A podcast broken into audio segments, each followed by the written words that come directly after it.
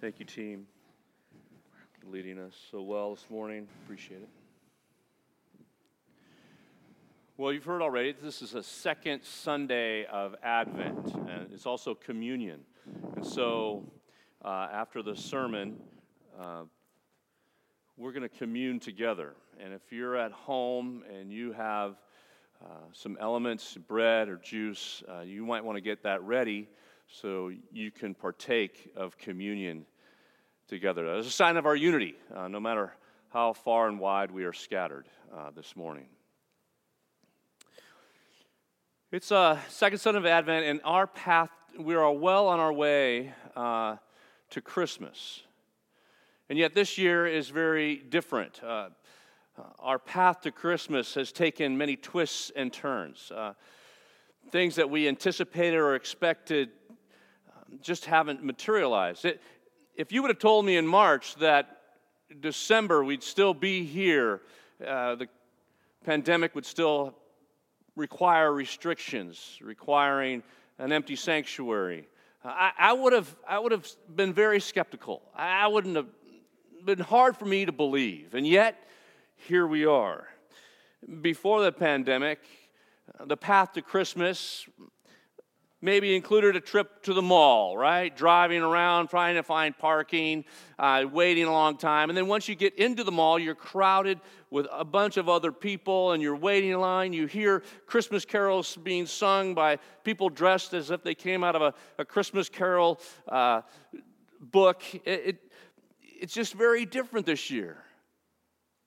Maybe our path to Christmas in years past included uh, those festive Christmas parties, office parties, where there'd be an exchanging of gifts and sharing of food and mistletoe and all those things, or maybe gathered together with family and friends from your neighborhood and you would sing together or raise a glass of cheer by a warm fire. Travel corridors would be, would be jammed. People hustling their way in the airport and driving on the highways. I know our family, we would typically leave and, and go visit uh, with my brother or my sister so we could be close with family. Maybe some would travel to see grandma and grandpa in another state. Today, our way to Christmas has gotten very complicated. Travel restrictions, canceled holiday parties, limits on many how many people can be in a supermarket at one time. There's no gathering with friends and family. We are on a very different path to Christmas this year. The things we expect to be doing by this time have all come to a halt. Our uncertain way to Christmas this year can have an effect on our faith. I don't know about you, but there are times that I'm, I feel like I'm wandering through a wilderness or I, I'm living in exile. Just unpredictable land, almost like and I know I'm not alone. I know that we all feel this way the disappointment, the loss, the grief. And the duration of this year's COVID 19 path to Christmas, at the very least, it's inconvenient. At the worst, though, it's life altering heartbreak. Um, people have lost their lives, families, devastating. Uh, lifelong businesses seem to be evaporating. And there seems to be no end. Uh, the suspension of something that we anticipated. We hit these low points and we wonder, God, are you there? Are you paying attention to what's going on here? Uh, do you know what we're going through? Has God just lost interest? Yes, in our time and our place, as a believing community, our path to Christmas is as if we're walking and wandering through a desert. And yet, that's not uncommon for the believing community, for God's people. In fact, throughout the story of God and God's people, there seems to be a, a, time when God speaks to his people in and through the desert, the wilderness. And in those moments, God speaks most clearly and tenderly to his people.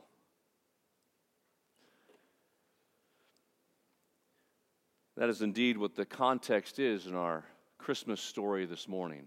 It comes from the Gospel of Mark. And if I want to encourage you, if you're at home with your family, to, to open up God's Word, find your Bible, and maybe get a notepad out. There's a particular character in this morning's Christmas story, and, and kids or adults, I want you to maybe think about drawing this character, what you imagine this character looks like. I know some of you kids out on the patio right now, I'm expecting to see some pictures of this particular character that emerges here in the wilderness. Mark chapter 1. In the beginning of the good news of Jesus Christ, the Son of God, as it is written in the prophet Isaiah See, I am sending my messenger ahead of you who will prepare your way. The voice of one crying out in the wilderness Prepare the way of the Lord, make his path straight. John the baptizer appeared in the wilderness, proclaiming a baptism of repentance for the forgiveness of sins. And people from all the whole Judean countryside and all the people of Jerusalem were going out to him. And they were baptized by him in the river Jordan, confessing their sins. Now, John was clothed with camel's hair. Here we go, kids. Start drawing this guy. Camel's hair with a leather belt around his waist, and he ate locusts and wild honey. He proclaimed, The one who is more powerful than I is coming after me. I am not worthy to stoop down and untie the thong of his sandals. I have baptized you with water, but he will baptize you with the Holy Spirit. The word of the Lord. Thanks be to God. We may question Mark's navigational ability here. Why are we, we're going to Christmas and now we're having to go through a desert. We look back and we go, this is the story of, of Jesus' birth. Where's the, where's the animals in the manger? Where's the baby Jesus? Where's Mary and Joseph? Where are the wise men and the, the shepherds and the angelic host? They're not here in Mark's Christmas story. All we get is this wild eyed guy out in the desert pounding pot, pots and pans and, and yelling. Eats bugs. And yet, Mark wants us to go out into the desert. When I toured Israel years ago, we drove right through this area. And pointed out, and I remember the tour guide said, Well, this is the area. And I'm like, I don't want to get out of the air conditioned bus that I'm in. That does not look pleasant out there. There's nothing but desolation and, and scarcity and harsh terrain. But for Mark, in writing this account, this gospel account to the church, there are some very important spiritual resources out in the desert that he does not want them to miss out on on their way to Christmas. It's like Mark is telling us there's no way to get to Christmas unless you go through the desert. So, what is it out there in the desert? What does Mark want us to experience, or what does Mark want us to know? Three things. First, in the wilderness, we learn the source of comfort. We learn the source of comfort. Looking back at our text, Mark has drawn upon the Old Testament. He, he quotes Isaiah, a prophet. See, I'm sending a messenger ahead of you to prepare the way. The messenger is needed. Why is a messenger needed? Why is a messenger needed to, to prepare the way? What's the occasion? You see, at the time, God's people were under a lot of pressure they were exiled. They were deported from a foreign land, from their hometown, their villages, what was familiar to them, the things that brought them comfort in their lives have all been taken from them. And now they're exiles, refugees, and foreign captors, and have, have driven them away from their safe, familiar situation. They're in the wilderness, and it's hostile it's a desert. And in this desert, this is where God speaks to them. God's message in Isaiah begins with God saying, Comfort Comfort my people. Speak tenderly to them. So now, in this unpredictable desert, God becomes their comfort where all else has failed.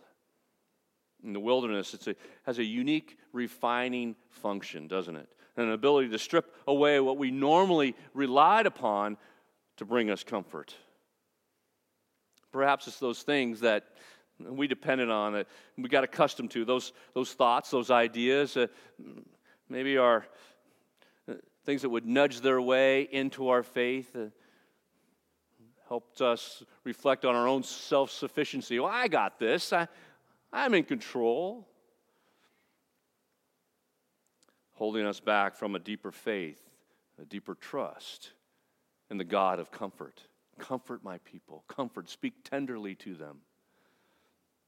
For Mark, the church is on its way to Christmas, must go through the desert to hear God's tender voice of comfort deal with our own powerlessness, dependence on God, and dependence on God for every breath. As Matthew prayed, every breath we take comes from God, is a gift from God. Mark is convinced there's, uh, this is where our true comfort lies. I quote this often. It's from our, a catechism. It's found in the Presbyterian Book of Confessions. And it starts like this What is your only comfort in this life? And in death. What is your only comfort in this life and in death? That I am not my own, but body and soul, in life and in death, that I belong to my faithful Savior, Jesus Christ. I belong to my faithful Savior. What is your only comfort? It begins like that. As one biblical scholar states, the word comfort is not some sentimental notion that tranquilizes us from life's anxieties. It's not uh, consoling, like, okay, dear, it's okay, everything's going to be okay. No. The term used for comfort is much more robust, much deeper. It implies a strengthening, a strengthening of our faith, a strengthening of our faith and our trust in God. A powerful intervention that creates new possibilities that's revealed to us out in the desert. Swiss theologian Karl Barth, as he comments on this catechism, it shows us how to stand on our feet again. I really like that. It shows us how to stand on our feet again. It invites us out from behind our coping mechanisms and calls us to stand as children of the living God and trusting God alone for our comfort. Capable of taking on life with hope with joy, even in the midst of uncertainty.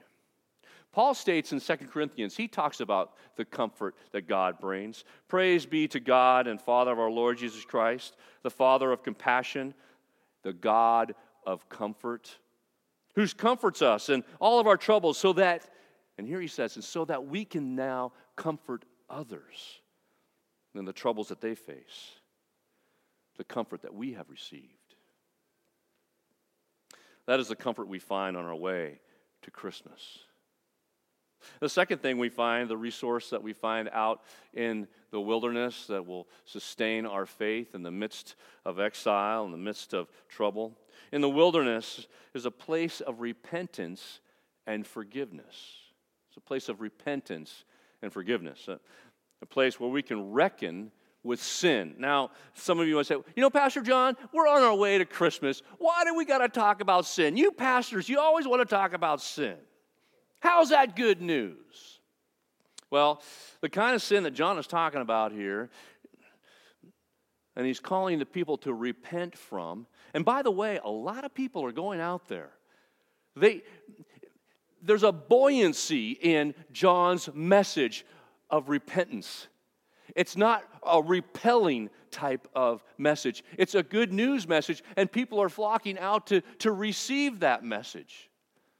And the repentance that he's talking about allows us to commune with God, to be restored unto God through our confession and receiving of repent and repentance and receiving of forgiveness. Here's a personal story. This past week, a good friend of mine and I, we had a misunderstanding. And I miscommunicated. And I said some things that probably were not appropriate. And we both were hurt. We value this relationship, and yet I hurt them. And they were hurt. And, you know, I started to project my hurt and transfer it on them and you know, blame and, you know, the whole bit. Finally, I confessed. I said, I am sorry. I apologize for what I said. I apologize for hurting you. Please forgive me. What did that do? It created a, a way for restoration. That's what confession is. It, it creates an opening for restoration and reconciliation. So now that relationship that brought so much comfort in my life is now restored. That's what Mark wants us to see out in the desert in our repentance, so that relationship, the God of comfort, can be restored in our lives so that we can have that comfort and that peace. That's why they're flocking out there. They want to be reassured of God's presence in their lives. Now, in the desert, we find where our true source of comfort is. Out in the desert is a place uh, of repentance and forgiveness. And out of the the third thing that happens out on the desert, the third resource that Mark wants us to see, the church to live into, is that in the wilderness we begin to see we begin to see what really matters in our lives. I know this to be true. I've spoken to enough of you about this pandemic and, and what's going on in your life and the difficulties that you're facing. And yet, many of you have shared with me how some things that you thought were so important uh, now have just kind of been set to the side, and you're able to maybe focus in on the importance of relationship, the importance of what brings you joy, a sense of an opportunity for us to really reflect on what matters in our lives. Those projects that we maybe had excuses of delaying before. Oh, I'll do that when uh, the kids are older, or oh, I'll do that when I have more. I'll go to the school and uh, learn that trade or that skill when I have more money or when I have more time. You know what I'm talking about. Out in the desert, things get focused on what truly matters and what truly matters in our faith as well the fellowship, the prayer, the communing with God in our lives. Out in the desert, we realize what is important. Maybe that's why Mark wants us to go through the desert on our way to Christmas this year. Desert places is a path that we can hear the voice of God crying out in the wilderness to, to us calling us, beckoning us in our relationship with Him. That He has not abandoned us, that He loves us and cares for us and wants and desires for us to be comforted, to be strengthened in our trust and our daily trust of Him. You know, that's what Jesus was teaching His first disciples. As they wandered through Galilee and, and through uh, Palestine, he was teaching them about God and the comfort that God brings in their lives and what really matters in their lives. And on the night that Jesus was betrayed, he gathered together with his disciples to remind them of the God of comfort, to remind them of the power that is available to them in this unity as they come together for this meal. He washed their feet And then they reclined together at the table and had a meal. And Jesus, he took the bread, and after giving thanks, he broke it. And he gave it to his disciples, and he said, This is my body, broken for you. Whenever you eat of this, remember me. Friends, if you have a fellowship cup, you can just peel off the top layer And if you have bread at home, go ahead and take your piece of bread and then let's partake together, remembering.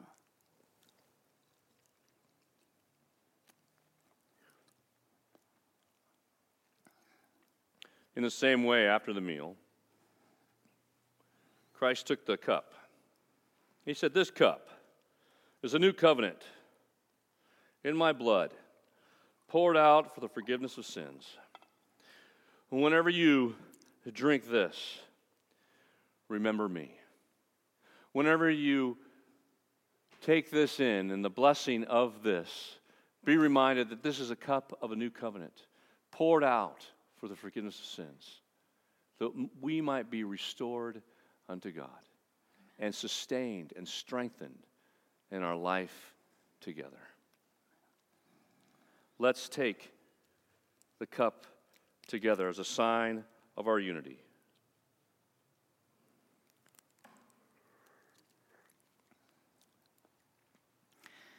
Friends, whenever we eat of the bread and we drink of the cup, we together proclaim the birth, the life, the death of our risen Lord until he comes again.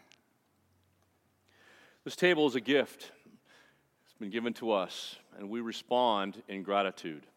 And I want to thank you for all of your continued uh, giving, Amen. giving of your life, uh, your time, and your talent, and your financial resources to help us continue the mission that God has called us as a community of faith. So thank you for your giving. Thank you. And we are grateful for your loyalty and your love. Allow me to pray. Gracious God, we thank you for this table, and we thank you that you have sustained us through this meal together. God, I pray that all the gifts that, uh, that we share, uh, that they continue to be a, a beacon of light and hope and love and comfort to our world as you have called us together. In Christ's name we pray. Amen. Joy to the world